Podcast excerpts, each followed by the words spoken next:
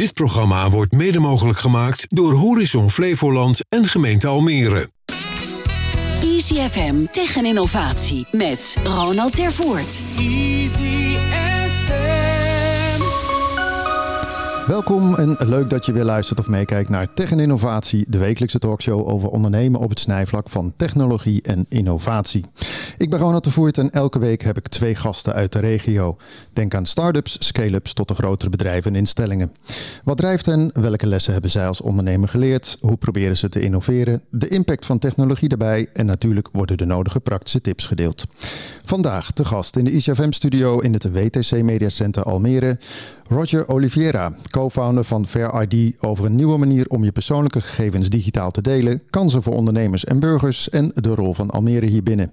En Roel Meeter, medeoprichter van Believe the Dream Studio, over het creëren en regisseren van virtuele werelden voor tv en film, greenscreen als default en de connectie met de Creative Campus in Almere. Welkom in de studio allebei. Hey. Goedemorgen. Hallo. Wordt weer een breed palet, hè? Fair ID. Gaan we het zo even over hebben. Het klinkt nu al cryptisch eigenlijk, maar dat is het niet, toch, Roger? Nee, het is kort voor Verified Identity, dus dat kan ik al uitleggen. Oké, nou, dan hebben we die gehad. Gaan we... nee, hoor. We beginnen het programma altijd even met wat jullie is opgevallen, bijgebleven op het gebied van tech en innovatie. Om bij jou te beginnen, Roger. Nou, ik ben een enorme Apple fanboy. En ik zit tegenwoordig heel vaak in van die videomeetings. En een van de dingen die ik altijd irritant vind is dat als je met 2 mensen een meeting hebt naast elkaar, dat je dan met z'n 2 moet gaan proberen om dan voor zo'n webcam te gaan zitten.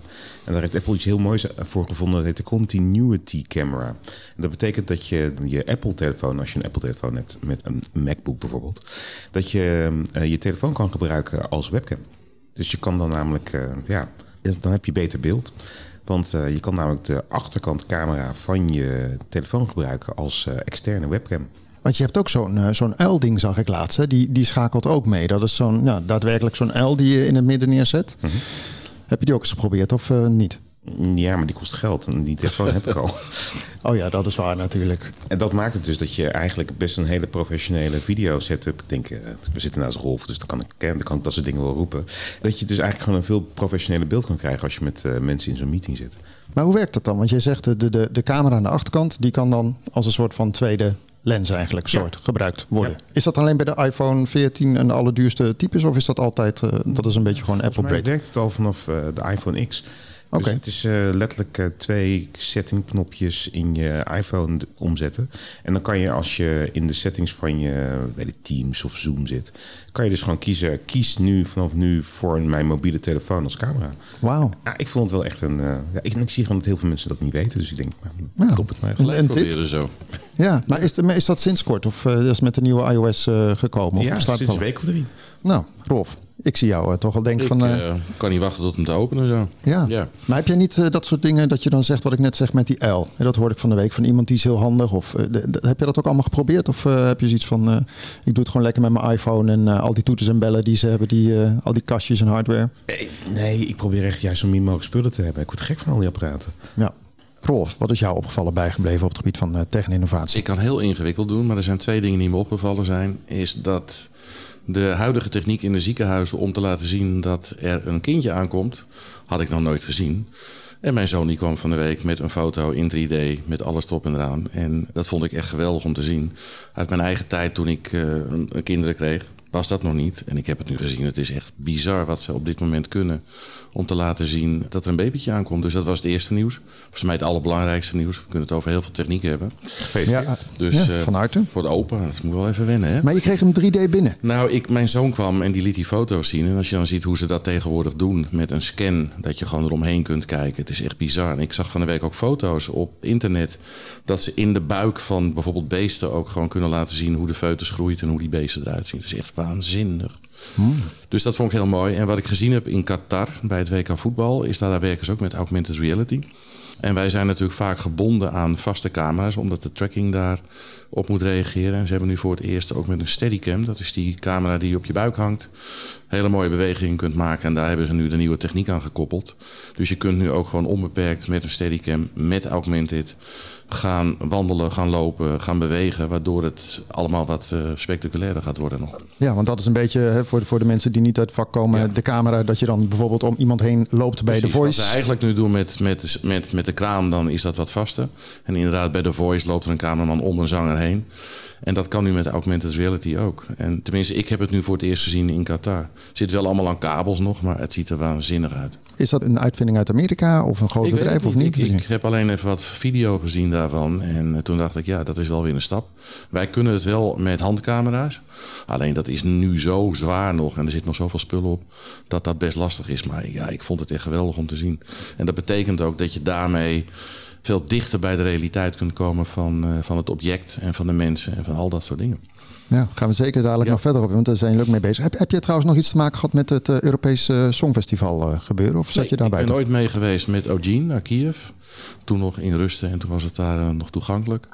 Ik heb gekeken en wat ik daar heel mooi vond, wat ze met Augmented gedaan hebben, was die brug. Die Rotterdamse Willemsbrug. En voor de rest is dat door mijn collega Marnix Kaart gedaan. Ja, want dat is, die ken ik ook nog inderdaad van vroeger uit de tijd van Endemol. Maar toen ik dat op een gegeven moment zat te bekijken in zo'n documentaire, dacht ik, wauw, dat is ook heel veel geëxperimenteerd en heel mooi uitgevoerd. Ja, wat ze daar heel veel doen is met Q-Pilot werken. Dus dat betekent dat je als regisseur je draaiboek inlevert bij de regisseur van dienst, of in ieder geval bij de productiemaatschappij. En dat wordt in een computer gezet. En die computer vuurt in feite gewoon alles af wat er op dat moment in staat. Dus je moet je voorstellen, normaal heb je een schakeltechnicus, die hebben jullie ook hier.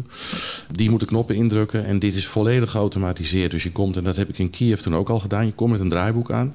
Dat is geautomatiseerd, daar staan alle shots in die je wil hebben. Die worden ingevoerd in een computer en die vuurt in principe gewoon alle shots af. Waardoor je altijd exact op hetzelfde moment je schakeling kunt maken. En dat is met Q-Pilot heel belangrijk voor al die landen die natuurlijk heel nauwkeurig al die uithaaltjes, alle bewegingjes en dat soort dingen willen hebben.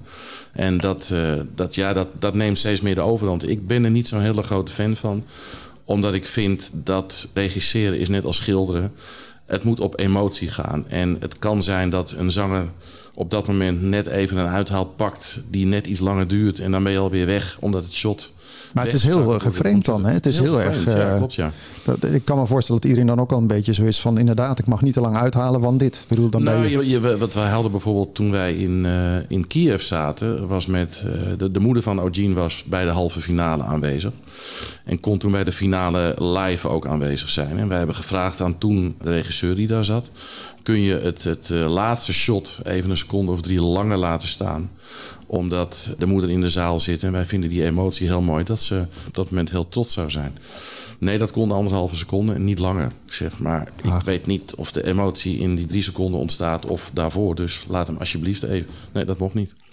En dat vind ik best lastig, moet ik eerlijk zeggen. Dat je als regisseur, ik begrijp dat sommige landen, omdat het zo technisch ingewikkeld zit, zo'n Q-Pilot kunnen gebruiken. Maar voor mij als regisseur wil ik het toch graag zelf in de hand houden nog. Ja, grappig hè. Eigenlijk, we kunnen digitaal alles. He, dan kunnen we een klein bruggetje al richting Roger. Nee, maar ik vind het wel mooi dat je gewoon toch ondanks die techniek gewoon voorstander bent van maatwerk.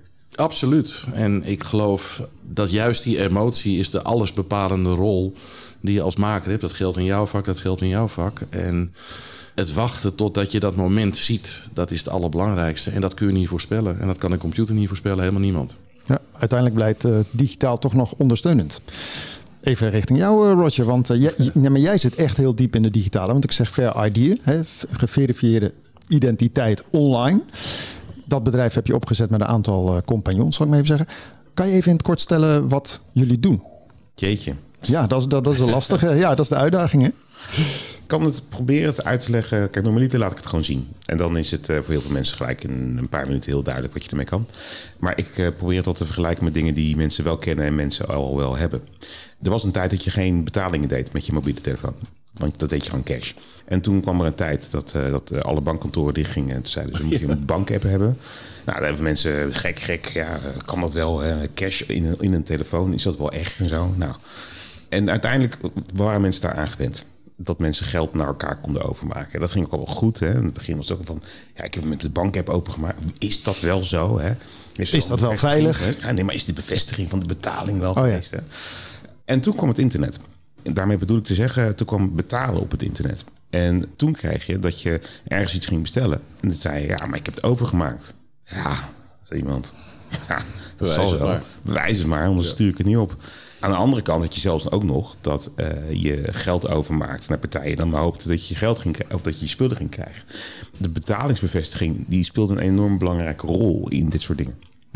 De reden waarom ik dat aanloopje pak is dat er is een app op je telefoon en Die zorgt ervoor dat je online vertrouwen tussen twee partijen kan creëren.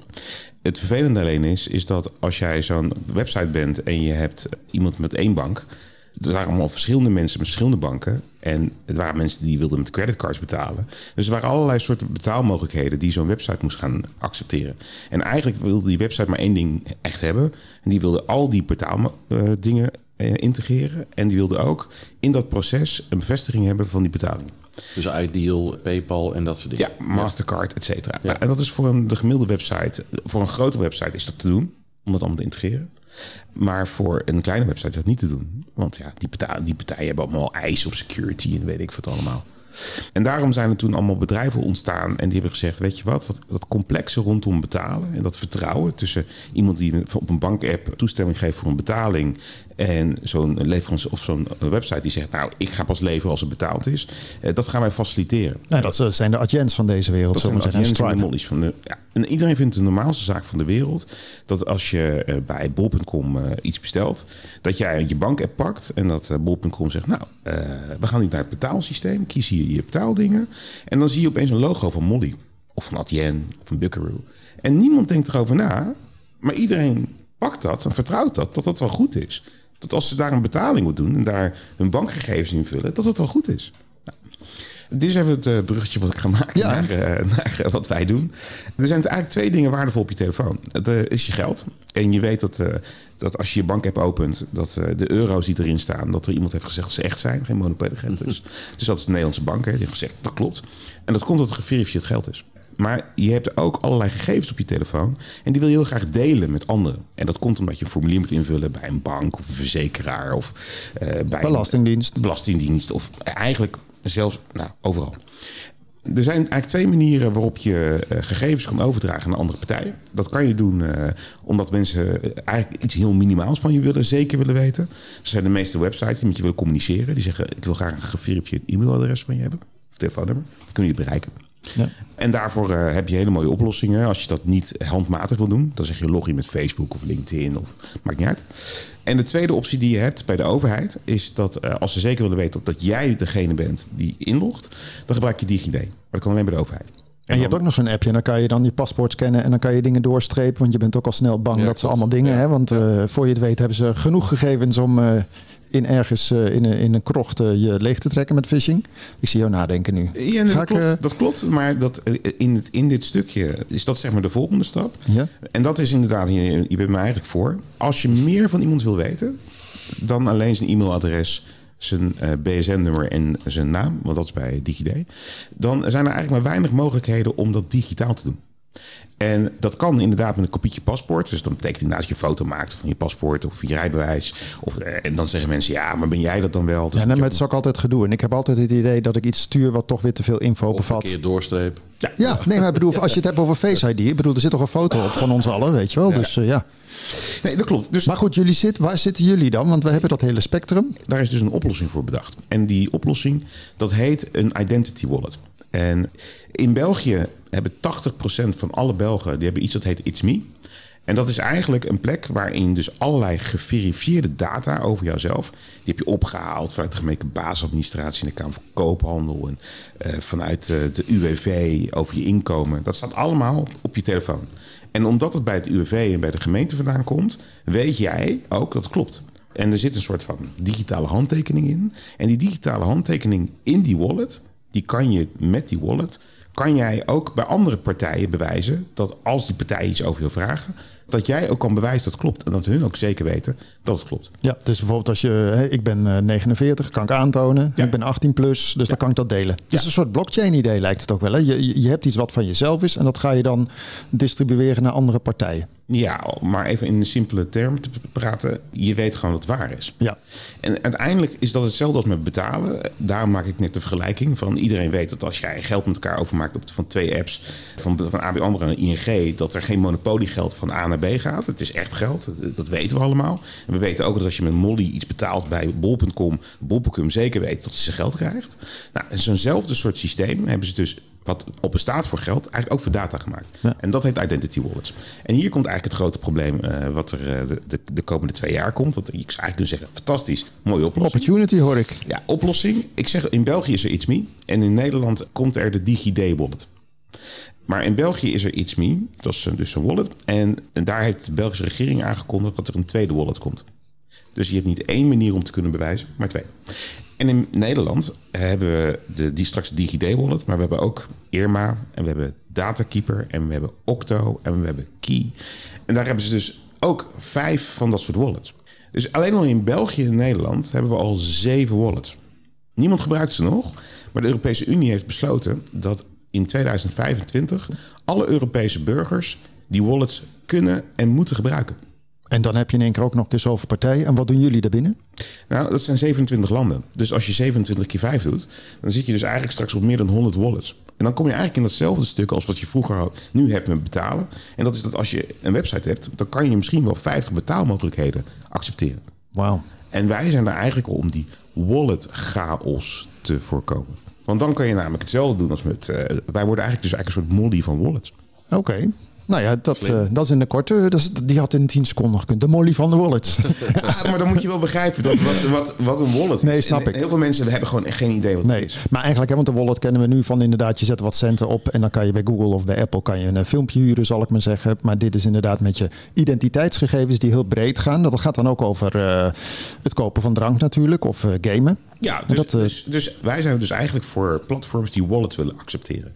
En dat kan je op verschillende manieren doen. De belangrijkste dingen die wij doen is voor als je een bankrekening wil hebben. Zowel privé als zakelijk. Dat is nu gewoon echt de headache van die er ongeveer bestaat. Ja, ik zou het nu letterlijk in 2 minuten kunnen doen. En dat komt omdat er staat geverifieerde informatie over de Kamer van Koophandel, UBO-register, et cetera, in je wallet. Nou, je gaat naar een banksite toe. Je zegt, nou, ik wil een bankrekening hebben. Nou, dan zegt die bank, nou, ik wil al dat belangrijke dingen over je weten. Zeg je, dan scan je een QR-code. En dan kan je de informatie uit een van die 9 wallets... Ja. Kan je dus dan overdragen. Maar je kan wel kiezen zelf wat je gaat delen. Dat is ook prettig. Ja, dus er zijn 3 principes. Eén daarvan is dat je de informatie die je hebt, die staat op je telefoon en nergens anders. Andere partijen weten ook niet dat je op je telefoon staat. Het is van jou. Encrypted natuurlijk en zo. Ja, helemaal encrypted. En je kan zelf bepalen welke onderdelen van die informatie uit je wallet je wil delen met anderen. Dat heet dus met een mooi woord, je kan dus kiezen. Maar dat betekent ook van, je hebt het eigenlijk over banken. Maar ik kan me ook voorstellen dat je gewoon bij Uber een taxirit bestelt of bij Marktplaats dingen moet doen. Al die webshops, die gaan er ook in mee dan. Dus dat je dan kan verifiëren dat jij wel bent wie je bent. Ja. Ook, maar ook, je gaf net al het voorbeeld aan van de age verification. Even op jouw stukje. Er komen allemaal Europese wetten die gaan zorgen dat je moet bewijzen dat je ouder dan 14 bent of 18 bent als je op een website komt, omdat er content is. En nu moet je, als deze wetten allemaal echt worden uitgevoerd, dan zou je dus eigenlijk een kopietje paspoort nodig moeten hebben als kind van 14. Om te bewijzen, ja, maar mijn moeder heeft gezegd ja en ik ben zo oud. Maar er wordt nog een keer wat, hè jongens. TikTok, het gaat ten einde. Iedere 12-jarige kan er niet meer op. Maar kan je ID er ook in stoppen dan? Dus je ID kan er ook in. Dus het moment dat je als kind van 15, 16 aangehouden wordt, je hebt je telefoon, dan zit je ID dan in. Ja, de eerste test in Amsterdam Nieuw-West is er al mee. Ja? Maar ook je rijbewijs bijvoorbeeld. Stel je voor dat ik dan rij en niet bij me heb, kan ik dat dan ook doen? Of is dat weer een andere ding? In mijn telefoon zit mijn rijbewijs al. Kijk. Ja, die heb ik dus niet. Nee. Maar nee, paspoort, dus stel dat je op Schiphol aankomt en zegt van dit ben ik. Ja, dus in volgend jaar zijn er een aantal grote pilots, Europese pilots. En een daarvan is een travel pilot, waarin je dus inderdaad je rijbewijs en je paspoort in je telefoon hebt zitten. En dus niet meer dat gedoe hebt. Je hebt eigenlijk niet meer je fysieke papieren rijbewijs of paspoort meer nodig. Maar het enige is wel dat er dus verschillende wallets zijn. In Nederland een stuk of 5. Zei je net? Maar dan moet je ook weer gaan kiezen. Dat wordt ook weer zenuwachtigheid voor de gemiddelde burger, lijkt me. Van welke wallet dan en hoe werkt dat dan? Ja, maar daar moet ik elke keer die vergelijking maken met geld. Dus je hebt een Mastercard met een reden. Je hebt Klarna met een reden. Je hebt een bank met een reden. Er zit allemaal geld op, maar je gebruikt het geld op een andere manier. En zo moet je het ook zien met die wallets. Je hebt straks een Microsoft wallet en die gebruik je omdat je al je gegevens van school hebt. Je hebt straks een Datakeeper wallet en daar zitten eigenlijk allemaal data in. Die komen bij allerlei financiële instellingen vandaan. Je hebt straks de DigiD wallet. Daar zit je paspoort en je rijbewijs in. Maar er is altijd een soort van combinatie van wallets die je nodig hebt om een bepaald doel te bereiken. En eigenlijk wat wij proberen te doen is, je moet wallets kunnen combineren. En je moet kunnen zorgen, dus jij als persoon en jij als platform moet je al die wallets kunnen accepteren. En daar speelt er eigenlijk een rol in. Ja, maar ik vind het wel helder inderdaad dat jullie een enabler zijn, zoals het zo mooi heet, van het delen van deze informatie eigenlijk. En maakt het dan even niet uit welke wallet, want dan kun je, jullie zijn erop aangesloten, zal ik maar zeggen. Nee, omdat je nu net als bij betalen ook niet weet met wat voor betaalmiddel iemand aankomt. Lopen we hier in Nederland daarin voor eigenlijk? Of, want ik hoor je net België roepen, dat ik denk van nou, dat klinkt toch alsof ze iets voortvarender bezig zijn dan wij. België was voortvarender, maar dat had te maken met COVID. Ze hadden het COVID-paspoort daar in de wallet gestopt. En hier in Nederland hebben we ervoor gekozen om te zeggen, we hebben een COVID-app en je hebt een paspoort nodig. Je hebt die twee dingen tegelijk nodig om ergens binnen te komen. En in België hebben ze gezegd, we zetten de identiteit in de app en de COVID in de app. En daardoor heb je eigenlijk maar één apparaat nodig om ergens binnen te komen. En dat heeft daar gezorgd dat er 3 miljoen Belgen gewoon in 1 jaar die identiteitsapps gaan gebruiken. Dus ook als je het hebt over adoptie. Iedereen denkt van ja, dit is over 5 jaar gaat het lopen. 80% van alle Belgen hebben in 5 jaar gebruiken ze allemaal iets meer. En wij moeten dit ook gaan gebruiken van de overheid, zei je net eerder. Mag. Dus, de Europese wet mag. Het is nog niet verplicht. De Europese Unie heeft letterlijk, dat staat echt in de wet, je mag het gebruiken. Dus heel veel mensen zeggen, ja, dan krijg je weer die chip in je arm discussie. Nee, je mag het gebruiken. Er moet altijd de mogelijkheid zijn om ook dingen met papier te doen. Maar iedereen weet zelf ook, 92% van alle transacties in Europa zijn inmiddels zijn bankair. 8% gebruikt nog maar cash. Vandaar dat we straks ook geen cashgeld meer hebben. Nee. Maar eigenlijk hebben we dat nu al niet meer. Ja. Nee, daar ging het van de week inderdaad over. Precies. Ja, het moet er nog zijn, maar dat is eigenlijk heel gek. Ik sta nooit bijna meer bij de pinautomaat, maar goed. 8%. Als ze er nog te vinden zijn. Ja, dat is waar, ja. Of je laat ze. Ja, ze zijn op een gegeven moment ook weer allemaal samengevoegd inderdaad. Als je dan hierover nadenkt, Rolf, denk je dan van wauw, dit is echt een oplossing waar ik nog niet over nagedacht had? Ik denk dat het heel slim is, omdat we steeds meer in een maatschappij komen van verschillende identiteiten, apps, noem het maar op allemaal. En ik ben er ook voor, die telefoon zit vol met apps en hoe overzichtelijker het wordt, hoe beter het is om het ook te kunnen gebruiken, denk ik. Ja. Ik denk dat het heel slim is. Zeker ook het delen, want wat jij zegt, hè, inderdaad KVK-gegevens of wat dan ook. Ja. Uiteindelijk als je het combineert, het is maar een mailadres en een 06-nummer, dan kan je als kwaadwillende kan je ook al heel ver. Ja, maar een van de allermooiste dingen, sorry, het is een Engelse term, dit selective disclosure. Eigenlijk zegt dat, ik wil alleen maar van jou weten dat je ouder bent dan 18. Zonder dat ik hoef te weten wie je bent. En vooral, we zijn nu aan een pilot met een grote winkelketen aan het voorbereiden. Waarin we eigenlijk zeggen bij de kassa, als jij 19 bent en je bent Sofietje en je bent een hele knappe meid. En nu komt zo'n kassamedewerker en die zegt, ja, je hebt alcohol gekocht. Ik wil je ID zien. Maar als je je ID hebt, er staat Sofie en ik ben 19 en ik heb een BSN-nummer. Dat staat allemaal op je rijbewijs. Zijn die mollies van deze wereld en de agents niet ook een beetje jaloers dat dit buiten hun zone gebeurt eigenlijk? Want zij faciliteren miljarden transacties. En dan komt ineens zo'n verified ID komt vanuit een... Ja, weet je, ik kan me voorstellen dat ze ook zitten van... God, dat hadden we ook wel eventjes willen inbakken in ons systeem. In plaats van een losse wallet. Ja, maar ik denk dat het echt 2 totaal verschillende dingen zijn. Oké. Ik bedoel, nee, maar dan weten ze nog meer. Of dan hebben ze nog meer jou in je ecosysteem. Ja, maar nee. Het is echt een andere competentie. Maar moeten we de illusie niet hebben dat iedereen al van alles van elkaar weet? Ja. Ik geloof dat we standaard in iets van 500 databanken staan. Dus je kunt gewoon los online, zou ik maar zeggen. Maar het is toch mooi. En maar zijn jullie hiermee gericht dan op Nederland en het buitenland? Want jij riep net eerder Europa. Dat lijkt me meteen wel weer een hele grote stap, 27 landen. Of zit je vooral eerst de case te maken in Nederland nu? Nou ja, wij geloven in eerst zorgen dat je een sterk product bouwt. Dus dat doe je in Nederland. Dat doe je eigenlijk het liefst met... wij hebben allemaal mensen om ons heen en partners om ons heen waar we mogen uitproberen en falen. Dat is goed, hè? Want dat is natuurlijk altijd in het begin. Ja. Maar uiteindelijk, wij zijn gedreven door wetten. En die wetten die komen er in 2025 aan. Dat het in heel Europa gebruikt moet kunnen worden. Uitwisselbaar moet zijn. Dus een wallet uit Portugal moet ook in Nederland gebruikt kunnen worden. En daarom zeg ik, die chaos die komt eraan. Want je gaat in ieder geval minimaal 27 wallets krijgen. Want we hebben 27 lidstaten. Nou, maar als je net die multiplier doet, dan denk ik, kan een nieuwe telefoon aanschaffen voor al die apps. Ik bedoel, nee, maar het worden er heel veel. Hoe kan het dan dat ik heb bijvoorbeeld die Apple wallet. Ja. Daar kan dan je bankpas. Maar daar kan bijvoorbeeld weer niet je rijbewijs in. Nee, want de Europese Unie heeft... Nou, dat weten we nog niet zeker. Het zou best kunnen dat er landen zijn die dat wel gaan toestaan. Ja. Maar de meeste landen hebben ervoor gekozen om rijbewijzen en paspoorten niet in wallets te stoppen van bedrijven waar ze zo afhankelijk van zijn, dat die ook een machtspositie kunnen krijgen. En een identiteitsbewijs zou gewoon van de overheid moeten zijn. En straks wordt het identiteitsbewijs van dat apparaat wat 24 uur bij is. En er zijn landen die daar gewoon een mening over hadden. En Nederland was een van die landen. En die hebben ervoor gezorgd om te zeggen dat ze dat niet willen doen. Je hebt ook een land, voor mij is het ook Europa, Estland. He, daar is de digitale burgerschap ongeveer verheven tot kunst, zal ik maar zeggen. Want ik geloof dat iedereen in de wereld kan daar een soort van digitale staatsburger worden. Ik ben er een. Oh, jij bent er een. Oké, we hebben er eentje gevonden. Maar wat kan je daar dan mee? Want ik weet wel dat het zo is, hè, dat ze heel erg digitaal zijn en dat je dat soort dingen kan doen. Maar wat heb je dan aan de staatsburgerschap van Estland? Nou, ik moest gisteren uitleggen aan iemand dat als je in 2002 bent geboren, dan wij noemen dat intern de generatie no paper.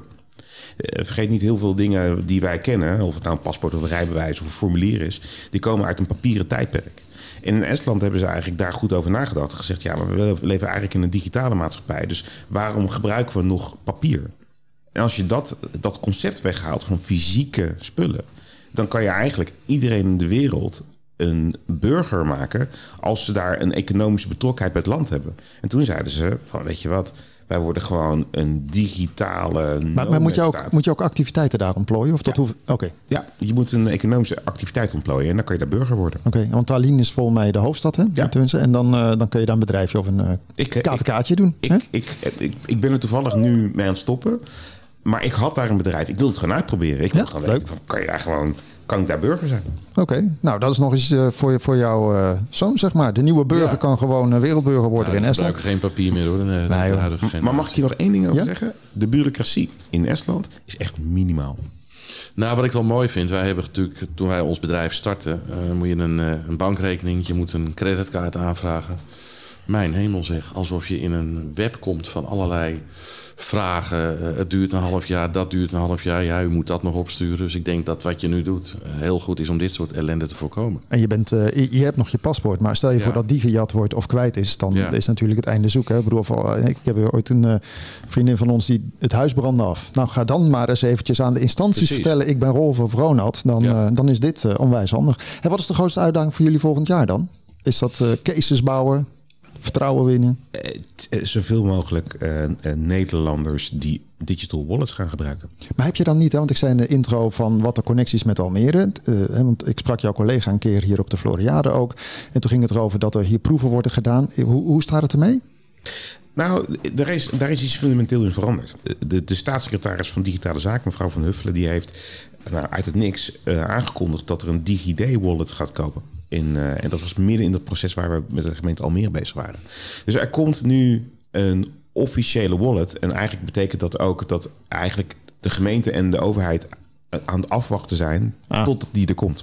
Klinkt weer overheid, hè? Lekker afwachten, onderzoekje aandoen. Maar in ieder geval de gemeentes moet je mee hebben natuurlijk. Want als die gaan, maar dat was waarschijnlijk in het eerste plan een gemeente die meegaat in een pilot. En nu is het gewoon nationaal geregeld met een wallet. Ja, maar eigenlijk hebben wij, zoals voor ons was het geluk bij een ongeluk. Want er zijn namelijk, zoals Rolf al aangaf, bij banken, verzekeraars, et cetera, de bureaucratische hoofdpijn om een online iets aan te vragen. Dat is eigenlijk nu onze primaire markt geworden. Heb jij nog vragen, Rolf, over deze? Ik vind het een geweldige oplossing. Ik denk dat er een hoop ellende weghaalt. En dat je een stuk zekerder bent met wat je allemaal deelt en waar het naartoe gaat. Ja, kijk. Top. Ja. Ja. Ik ben voorstander. Ik probeer die wallet van Apple al heel vaak uit te breiden. Daar kan niks. Ja, daar zitten 2 pasjes in. En dat is het. Ja. Rolf, jij bent binnen de mediawereld, want wij kennen elkaar ook vanuit de mediawereld. Ben je een van de bekende namen op het gebied van regie? Je doet Ziggo Sport, All You Need Is Love tot concertregistratie van de toppers, om het even kort samen te vatten. Jij bent momenteel bezig op het gebied van digitale werelden. Daar gaan we dadelijk verder op in. Maar wat triggert jou zo om daarmee bezig te gaan?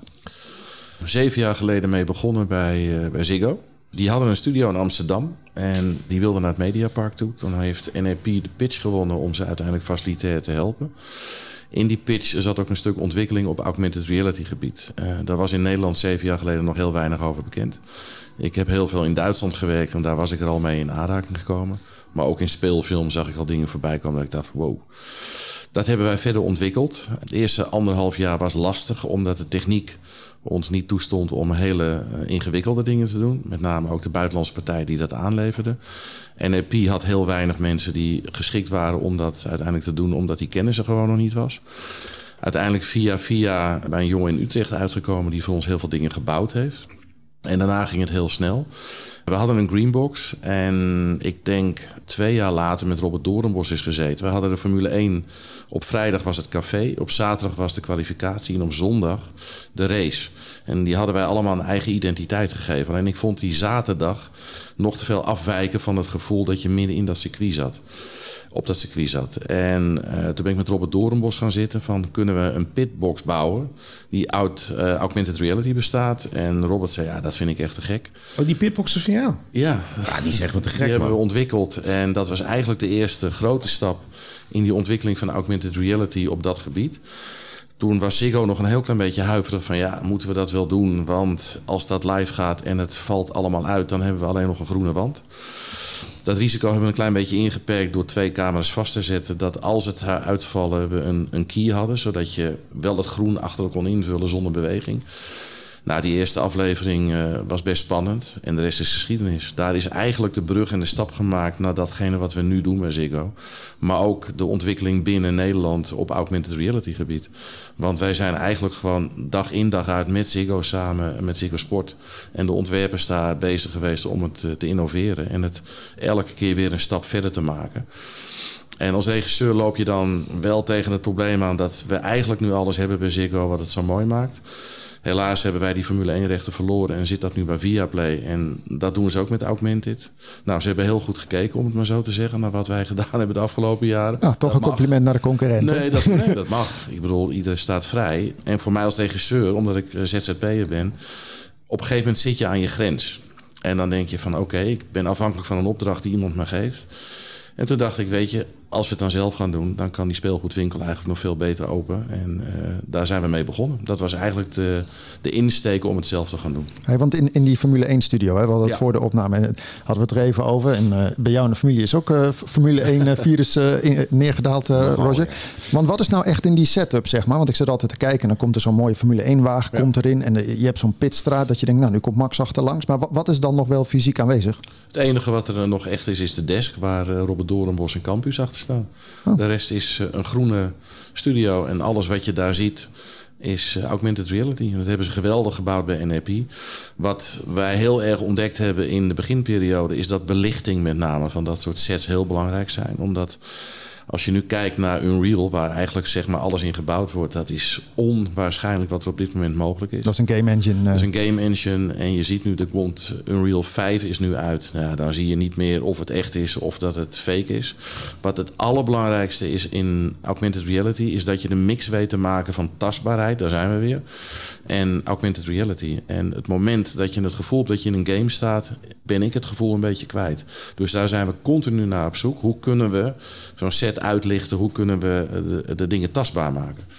En we komen er steeds meer achter dat je ook met fysieke elementen dingen moet kunnen gaan doen. Omdat je het moment dat je in zo'n pitbox staat en je ziet dat iemand papier op de tafel heeft liggen, dan accepteer je dat. En dan accepteer je ook makkelijker dat dat wat er omheen zit ook echt zou kunnen zijn. Wel een heel mooi moment bij het Formule 1 café. Daar gebruiken wij ook augmented reality. De set is echt. Dat is de café-setting en zo. En daar kunnen wij wel een auto in laten rijden. Of we kunnen daar allerlei augmented elementen in zitten. Tussen het publiek in. En dan zat een wat oude echtpaar op een gegeven moment naar de monitor te kijken. En die man stootte zijn vrouw aan en zegt van, er staat een Formule 1 auto. Dus die mevrouw keek hem aan van, ja, ik weet niet waar jij vandaan komt, maar er staat hier helemaal niks. Dus die zaten naar die monitor te kijken en wees weer naar de vloer. En ik heb die auto op een gegeven moment weggehaald, heb die mensen uitgenodigd even en laten zien van, kijk, zo werkt het. Dus je ziet dat dat bijna geaccepteerd is, ook door een oudere generatie. Wauw. Maar als je even kijkt naar televisie, want ik heb daar ook al een soort voorliefde voor. En dan zit ik te kijken en dan zie ik bijvoorbeeld de shownieuws. Dat ik denk van, nou goed, dat decor zweeft nog steeds. Dan kijk ik naar de BBC, waarvan ik weet dat ze daar wat verder in zijn. Denk ik, wauw, dat zie je helemaal niet. Of ik ben in de bioscoop en dan zie ik later een making-of. Nou, dan ben ik stil. Dan denk ik van, hoe kan je dat nou? Een loopband en nog wat dingen. Je bent een hele stad door. Is het nog een kinderschoenen of zijn we al redelijk op weg met die techniek eigenlijk? Ik denk dat je een verschil moet maken tussen bijvoorbeeld film. Als je kijkt naar de serie The Crown is voor 99% opgenomen in augmented reality. Er zijn hele stukken bijgebouwd. Als je ziet dat ze uit een vliegtuig stappen, is het alleen het middengedeelte. De rest is erbij gemaakt. Daar zijn natuurlijk de budgetten veel en veel hoger. En wat wij nu doen is inderdaad pionieren. En daar zijn de budgetten wat kleiner. Ik denk alleen wel dat wij in Nederland voorlopen op het gebied van augmented reality. Omdat er partijen als Ziggo zijn, maar ook Viaplay En als je dan kijkt naar de kwaliteit, shownieuws is in mijn ogen een set die gebouwd is, die ook in het echt gebouwd zou kunnen zijn. En ik denk dat het bouwen van augmented sets ook een klein beetje het gevoel moet geven dat dat niet mogelijk is als je het echt zou bouwen. Dat je het avontuur wat je vertelt op een andere manier moet neerzetten. En er is een heel mooi voorbeeld van een film die ooit Spielberg gemaakt heeft, Ready Player One. Daar zie je een hele grote mix tussen echt en augmented reality. En dat heeft hij zo goed gedaan dat je op een gegeven moment ook niet meer weet of je nou in een echte omgeving zit of in een augmented reality omgeving. Ik denk dat de key is voor wat je moet maken. En dat zie je in Nederland nog niet heel veel. Dat is een proces wat ongoing is. Maar jullie zijn zeg maar bezig in de studio's hier op de Creative Campus. Ja. Daar bij Endorphine Studio. Net Peter van Gelderkom, precies. Ja, en ik ben er wel eens geweest. En dat is een gigantische groene bak. Ja. Dat is niet een kleine set, zal ik maar zeggen. Er hangen heel veel lampen ook in het plafond. En dan heb ik ook wel eens begrepen dat je dan ook nog een keer digitaal allerlei lampen kan gaan doen. Dat klopt. Je hebt in feite, zoals je hier ook hebt, een standaard basisuitlichting om het groen weg te kunnen halen in je augmented omgeving. En wat Jeffrey doet, mijn compagnon, is die zet in de digitale wereld eigenlijk gewoon spots. Dat betekent dat je tegenlicht kunt geven, voorlicht. En daar kun je er net zoveel van inzetten als je wil. Dat heeft op een gegeven moment wel je begrenzing, dat je performance van je computers op een gegeven moment aan de grens zit. Maar dat kun je eigenlijk ook gewoon via een lichttafel bedienen. Waardoor je steeds dichter bij de natuurlijke omgeving komt qua licht. En ik denk dat licht het allerbelangrijkste is in deze omgeving. Als dat niet klopt, ja, dan blijft het er kunstmatig uitzien. Omdat iemand, zoals jij nu uitgelicht bent, is gewoon keihard. Ja, ik word uitgelicht door de zon. Die komt toch in één keer op. Ik dacht dat het slecht weer bleef. Voorbeeld. Eigenlijk zou ik jou een stuk... Kijk, dit is alweer een stuk... Ja. Normaal doe ik ook de luxe flexjes dicht. Maar goed, we hebben het over licht. Dat is voor wat ze aan het doen zijn. En nogmaals, er zijn heel veel voorbeelden hoe het niet moet. En die techniek helpt ons heel erg om dat soort dingen beter te kunnen maken. Je had het net eerder over techniek. Nu ben ik niet zelf heel erg technisch. Maar als je dan in zo'n studio staat, heb ik me wel eens laten vertellen, er zit allemaal van die dots aan het plafond. Ja. Kijk, vroeger toen ik bij tv werkte had je een camera en die werd aangestuurd door de regisseur, whatever. Maar hoe is dat dan simplistisch uit te leggen hoe dat werkt? Want uiteindelijk denk ik, het klinkt het is heel niet simpel. Zo ingewikkeld. Er zit op de camera die wij gebruiken een ander cameraatje. Dat is een klein cameraatje, die kijkt naar boven. Die zit in dat plafond een hele hoop stippen. Die stippen communiceren met de computer. En de studio is in 3D in de computer neergezet. En die weet dan exact aan de hand van dat cameraatje en die stippen waar die zich in het 3D-model bevindt. Dus in het geval van de pitbox. Ik maak een bewegingje naar de presentatoren toe. Dan ziet die camera van boven, oké, ik ben op dit moment hier in het digitale model. En ik help je dan ook om daar de zoom in te kunnen maken. Het is niet zo ingewikkeld. Maar de grootste uitdaging is wat je zegt, is licht. Licht, maar ook het gevoel geven aan je presentatoren. Dat was in het begin heel moeilijk. Want ja, je staat in een groene omgeving. En lopen zo door de Formule 1-auto. Ja, niet alleen dat. Maar je hebt niet meer het gevoel dat je in een fysieke set staat. En Robert Doornbos was daar heel snel aan gewend. Omdat hij natuurlijk in zo'n Formule 1-auto's al 100 knopjes in moest drukken. En op een andere manier zat. Rob Campus komt uit het theater. Dus die had wat meer houvast nodig. Wat we geleerd hebben is dat je eigenlijk... en dat hebben we laatst ook in de studio in Almere gedaan voor een klus voor Philips... eigenlijk een batterij van hele grote monitoren moet neerzetten... waardoor de presentator of de interviewer ook ziet van... hé, zo sta ik en zo ziet het eruit. En dan merk je dat na, ik denk een half uur, een uur... mensen eraan gewend zijn. En wat wij heel veel doen is dat ze ook een oortje krijgen... zodat we ze kunnen helpen. Nou, je staat nu hier, we gaan dit doen, we gaan dat doen. Dus je moet ze meenemen in die beleving. Waar richten jullie op qua klanten, zal ik maar zeggen? Of is het nog in aanbouw? Ten eerste op onszelf, omdat het een enorme fijne omgeving is om te experimenteren. Alles van bedrijven die presentaties moeten doen voor een nieuw product. We hebben laatst voor Philips wat gedaan. We zijn bezig om gameshows te ontwikkelen op eigen formats. Wat mijn grote wens bijvoorbeeld is, dat is een talkshow te doen. Die heet Worldwide Question. Dat is één presentator. En wij halen digitaal vanuit de hele wereld mensen binnen die aan tafel bij kunnen schuiven. Omdat ik vind dat als je een talkshow doet, het vaak heel erg lokaal gericht is. En ik vind, als je 1 keer in de week een talkshow zou doen die internationaal gericht is, dan heb je ook veel meer invloed vanuit buiten. En dan weet je ook van, in Amerika denken ze er zo over, in India zo. Waardoor je wat meer begrip gaat krijgen om global een talkshow te gaan doen. We hebben dat een keer gedaan met Max Verstappen. Die zat in Monaco. Die kon vanwege COVID niet naar Nederland komen. Die hebben in een hotel neergezet. 2 camera's erop voor groen. neergezet. Dat hebben we weggekiet. We hebben hem via de verbinding binnengehaald en bij ons in de pitbox gezet. Dus ja, je kunt heel veel dingen doen. Hoe kijkt de oude, traditionele wereld vanuit tv-mensen hierna? Hebben ze zoiets van, dat is nog een beetje spielerij? Of wordt het al heel serieus genomen? Ik denk dat er een omslag gaat komen. Wij zitten natuurlijk met heel veel jonge mensen. Ik vind dat ongelooflijk mooi om te zien dat die hele nieuwe generatie ongelooflijk technisch is. De traditionele makers zullen wat meer moeite hebben om die omstap te maken. Want ja, waarom zou je nu nog, als je op die leeftijd bent, nog die hele grote stap maken? Mij heeft het altijd geïnteresseerd, de nieuwe technieken. En ik denk dat het ons ongelooflijk veel mogelijkheden geeft in storytelling. Ja, en je hoeft toch geen decors meer te laten ontwerpen, bouwen? Dat is niet helemaal waar, want de decor moet wel gebouwd worden, maar digitaal. En mensen vergissen zich wel eens, die denken van ja, kan je dat niet digitaal? Maar ja, dat klopt, maar dat is ook best kostbaar. En waar laat je dat doen dan? Doe je dat hier in Nederland? Of? Dat zijn er heel weinig. Wat wij heel veel doen, is dat we wel architecten gebruiken om sets te bouwen. We hebben bijvoorbeeld, wat we nu doen met een toren, die heb je gezien. Dat hebben we met Pepijn van der Staak gedaan. Dat is een architect. Wat ik belangrijk vind, is dat ook de verhoudingen kloppen in zo'n set. En dat je ook een stukje insteek krijgt van een architect die ook een beetje andersdenkend is. Voor de rest zitten ze over de hele wereld. Ze zijn allemaal freelancers. Die jongens die zitten in Spanje, in Kroatië, in Estland. En die kun je digitaal inhuren. Dat is ook wel heel mooi. Die jongens hoeven niet meer fysiek naar Nederland te komen. Dus die kunnen op ons systeem inloggen vanuit waar ze ook zitten in de wereld. En jij kan gewoon het signaal wat jullie hebben, dat gaat uiteindelijk wel via de wagens van het NOB of het NEP tegenwoordig. We hebben natuurlijk een eigen setje. En dat hebben we zelf gekocht omdat we vonden dat we onafhankelijk van iedereen kunnen programmeren en kunnen testen. Als het groot wordt, dan werken wij ook weer met een bedrijf hier uit Almere, met Videobricks. Peter Hazenberg. En als het heel groot wordt, dan werken we met NRP ook samen. En het mooie is dat wij nu gewoon kunnen testen. En vanmiddag hebben wij een test om te kijken of die ideeën die we hadden ook werken. Dat is een jongen uit Barcelona. Die gaat met ons op afstand gewoon door de hele setting heen. En dan kunnen we kijken of het werkt. Wauw, dat lijkt me wel heel erg kapitaalintensief. Want je moet allemaal apparaten aanschaffen. Dat valt wel mee. Als je kijkt, vroeger kocht je een camera. Die kostte 2-3 ton. Tegenwoordig heeft Blackmagic camera's die zijn voor een x-bedrag te krijgen. Veel goedkoper ook. En die technieken gaan natuurlijk ook veel sneller nu. Okay, maar je wordt wat jij met je telefoon doet. Met een call. Ja, dat kan tegenwoordig. Deze camera's die zijn zo goed geworden van Apple iPhone. Dat zit al op 4K, het wordt straks 8K, 12K, noem het maar op. Ja. Nou, je wordt dus niet gehinderd door een soort van voorschrijdend inzicht van alle digitale bedrijven? Nee, want wij zijn geen facilitair bedrijf. We hebben wat spullen om uiteindelijk te kunnen testen. Maar de NRP's van deze wereld, ook de crew, Peter Hazenberg van Videobricks. Ja, die hebben gewoon die investering gedaan. En waarom zouden wij dat gaan doen? Dat wil ik ook niet. Want dan wordt het echt een bedrijf wat zeg maar 2 kanten op gaat. En dat wil ik niet. Ja.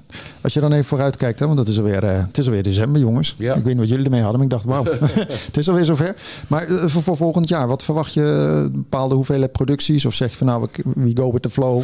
Nou, we hebben het geluk dat we niet veel haast hebben. Wat ik fijn vind om nu te gaan testen, is dat ik heb al die jaren dat ik augmented gebruik, heel veel ideeën in mijn hoofd gehad. En dat kon je bij de bestaande partij, waardoor ik ingehuurd werd als een Ziggo, niet uitproberen, omdat het gewoon tijd, geld en energie kost. Ik wil met name nu de komende maanden heel erg gaan besteden aan dat wat in mijn hoofd zit eruit gaan krijgen. Werkt dat niet? En dan denk ik dat we ten opzichte van wat er nu gemaakt wordt een hele grote voorsprong kunnen gaan krijgen, ook in de wereld, op het gebied van testen. En je ziet, ze hebben bijvoorbeeld voor de Olympische Spelen met de BBC vorig jaar. Nou, dat was een van de allermooiste sets die ik ooit gezien heb. Omdat ze daar dat stukje tastbaarheid en digitaal bij elkaar laten komen op een ongekende manier. Het is nu ook een gameshow ontwikkeld in de wereld waarin je kandidaten in een groene studio een gameshow ziet spelen. En als je dan het resultaat ziet, hoe dat augmented omheen gaat. Ja, het geeft oneindig veel mogelijkheden. Zie jij nog kansen in, wat ze dan met een mooi woord Web 3 noemen? In hoeverre bedoel je dat? Nou ja, ik bedoel, je ziet dat er heel veel jonge mensen die begeven zich in virtuele werelden. Klopt. Ja. De metaverse. Ja. In Nederlands. Hè? In metaverse. Maar ja, sowieso. Wat vind je daarvan eigenlijk? Nou, even op jouw antwoord geven. Ik denk dat voor die hele nieuwe generatie televisie überhaupt een medium is wat niet meer zo interessant is. Zoals mijn overbuurjongens zeggen, dat zijn er 4 van 17, 18, 16 en 19. Rolf, jij zit bij de televisie. Kun jij mij eens uitleggen dat wij zien 's ochtends op onze telefoon al het nieuws binnenkomen? Dan is er 's avonds op de Nederlandse televisie een talkshow. En daar halen ze het nieuws wat ze zagen, maar dan langzamer. Nee. Dat is een mooie analyse, jongen. Ja, dat is wel een hele eye-opener. Dat die jeugd van tegenwoordig kijkt op een hele andere manier. En ik denk dat het belangrijk is dat we daarin meegaan. En dat we proberen die nieuwe generatie aan te laten sluiten op wat wij doen. Dus wij luisteren ook veel naar jonge mensen. Ik vind het fijn om te zien dat mensen zelfs van 17, 18 al ideeën hebben. Ik denk, wow, nooit over nagedacht. We zijn bezig met een gameshow te ontwikkelen met een webcamquiz. Dus we kunnen in één keer 100.000 mensen binnenhalen vanuit de hele wereld. En vervolgens kunnen we daar een spelletje mee spelen. Ik denk dat het bereik van de nieuwe generatie veel groter is dan wij nog weten en denken. Als je even kijkt trouwens naar die film, hè, die Avatar-film, die nieuwe die uitkomt. Ja. Ik heb de eerste niet gezien, ondanks dat ik een filmliefhebber ben. Maar ik vind het elke keer zo gemaakt game-achtig overkomen. Want dat is de next step misschien. Dat we niet onszelf in de studio hebben, maar dat we een digitale verschijningsvorm hebben. Ik word er niet heel enthousiast van. Nee, ik ook niet. Wat ik knap vind bij Avatar, nee. En ze moeten 2 miljard omzet draaien, wil het eruit zijn, hè? Mind you, eventjes. Sorry. Titanic deed 1 miljard, dus kun je nagaan, moet 2 keer de Titanic scoren. Maar goed, wat voor mij het allerbelangrijkste is, wat ik eerder ook al zei, is dat je voelt dat er een mens achter zit. Hè? Die pitbox vind ik de ideale combinatie, omdat er 2 toppresentatoren staan die je meenemen in de beleving van de Formule 1. Het moment dat je alles gaat vervangen door digitaal, ja, dan is voor mij het stukje menselijkheid wat het nog mooi maakt en de tastbaarheid van emotie is volledig weg. Ja, en je kan ook niet sturen, hè? Want die digitale is ook weer... je kan wel van die dots op hebben, je kan bewegen in de studio. Een hele mooie. Daar hadden ze 4 filmpjes van de toenmalige president Obama. En die Japanse meneer die dat liet zien, die zegt van jullie moeten nou mij vertellen wat is de echte Obama en wat is de echte uitspraak. De deepfake. Toen bleek dat geen één van al die Obama's echt was. Oh, okay. En dat vind ik wel een hele enge ontwikkeling. Dat je niet meer weet van waar ben je mee bezig? Ja, zeker. Hey, gelet even op de tijd, jongens. Want de zon komt alweer op, zoals we zien. Niks zo veranderlijk als het weer. Even bij jou, Roger. Ik eindig het programma altijd met de vraag, waar verheug je op komende week? Heb jij bepaalde dingen waarvan je zegt, daar ben ik wel blij omdat ik deze week ga doen? Uitbrengen die wallet, kom op. Ja, uitbrengen. Ik wil wel meedoen qua testpersoon. Ik ook. Maar heb jij bepaalde milestones deze week? Of zeg van, dat is... Ja, we gaan geld ophalen. Oh, geld ophalen. Dat ga je dan wel fysiek met een karretje doen. Nee, maar want jullie moeten wel ook de nodige money halen. Dat loopt goed? Ja, nou ja, het geld is op. Dus, Nee, maar je gaat geld ophalen. Ja. Of je moet geld bedelen. Dat is een andere circuit. Ja, ik denk dat het in die tweede categorie zit. Nee, we gaan gewoon geld ophalen. Dus, en helpt de overheid daar niet bij dan? Dat moet toch gewoon omarmd worden? Nee, want wij zitten aan de private kant. Ah, okay. Dus wij helpen private partijen om te zorgen dat ze met die wallets om kunnen gaan. Ja. Dus wij gaan bij, wat noemen ze met een mooi woord, een family, friends, fools rondje ophalen. Mm-hmm. Dus bij mensen die in onze dichte cirkel zitten. Hoeveel wil je ophalen? Kan je dat je wilt het te veel ophalen, maar je hebt waarschijnlijk een streef getal. €750.000. Oh, maar dat valt nog mee, toch? In start-upland? Dus zeker. En dat moet genoeg zijn om ons een jaar verder te brengen. Oké, interessant. Ik zie een denkwolkje bij Rolf. Misschien moet je even dadelijk het visnetje uitgooien. We doen trouwens in stukjes van €25.000. Dus dat, dat is schappelijk zeg. Want er wordt vaak gezegd in Nederland, we doen relatief weinig. In Amerika begint het pas bij 5, 6 of 10 miljoen. Komen wij aan, we hebben 1 miljoen opgehaald. Dat natuurlijk heel veel is. Maar... En we willen eigenlijk liefst helemaal geen geld ophalen. Nee. Maar als je de continuïteit van je bedrijf wil bewaken, moet je wel zorgen dat je cashflow in orde is. Hoe verdien je geld? Heel kort. Is dat doordat jij intermedieert en daarvoor worden minimale kosten gerekend of zo? We hebben gewoon een abonnement. Oké. Rolf, waar verheug jij op komende week? Wij zijn 4 maanden bezig geweest om technisch alles op orde te krijgen. Vanmiddag hebben wij de final test om te kijken of alles wat we creatief bedacht hebben ook technisch werkt. Dan gaan we december verder met bouwen aan nog wat evenementen. En dan hoop ik dat we vanaf januari al die dromen kunnen laten uitkomen. Wauw. Ja. En als mensen geïnteresseerd zijn om langs te komen, kunnen ze dan ook gewoon eens even contact hebben? Als het goed is, over een week of 2 is de website up and running. We hebben wat backstage filmpjes gemaakt en dan kunnen we vol los. Leuk. Ja. Nou, je mag langs, Roger. Dus we zetten gewoon de muziek in. Nee, maar wat ik leuk vind ook, als wat hij aan het doen is. Dus ik vind het een heel mooi initiatief. En als we daar bijvoorbeeld bij kunnen helpen om eens een keer een filmpje te maken op een andere manier dan dat je dat zou willen, dan kunnen we daar natuurlijk altijd bij helpen. Nou, ik moet zeggen dat is even in het muziekje. Ik heb ook nog een hobby. Ik ben de oprichter van de Top 100 DJ's Foundation. Die koppelt top DJ's aan goede doelen. Mm-hmm. Daar wil ik nog wel eens een keertje met jou. Nou, we hebben een hele mooie optreedset toevallig gebouwd. En daar kunnen we heel veel dingen doen. Ik ga ondertussen gewoon even afsluiten, heren. Roger Oliveira, co-founder van Fair ID en Roel Meeter, medeoprichter van beliefde Dream Studio. En natuurlijk samenwerking met Endorphine Studio. Ja, met Peter. Heel veel. Daar zijn we heel blij mee ook. Sowieso dank jullie wel voor het gesprek. En alle informatie, erg inspirerend. En dank voor je tijd. Ja. Graag gedaan. Jij bedankt voor het kijken, dan wel het luisteren naar deze uitzending. Mocht je andere uitzendingen willen bekijken of luisteren, check dan even de verschillende streamingplatformen of de app van EasyFM. Dan wel het Almere Tech-platform. Graag tot volgende week. Dit programma werd mede mogelijk gemaakt door Horizon Flevoland en gemeente Almere.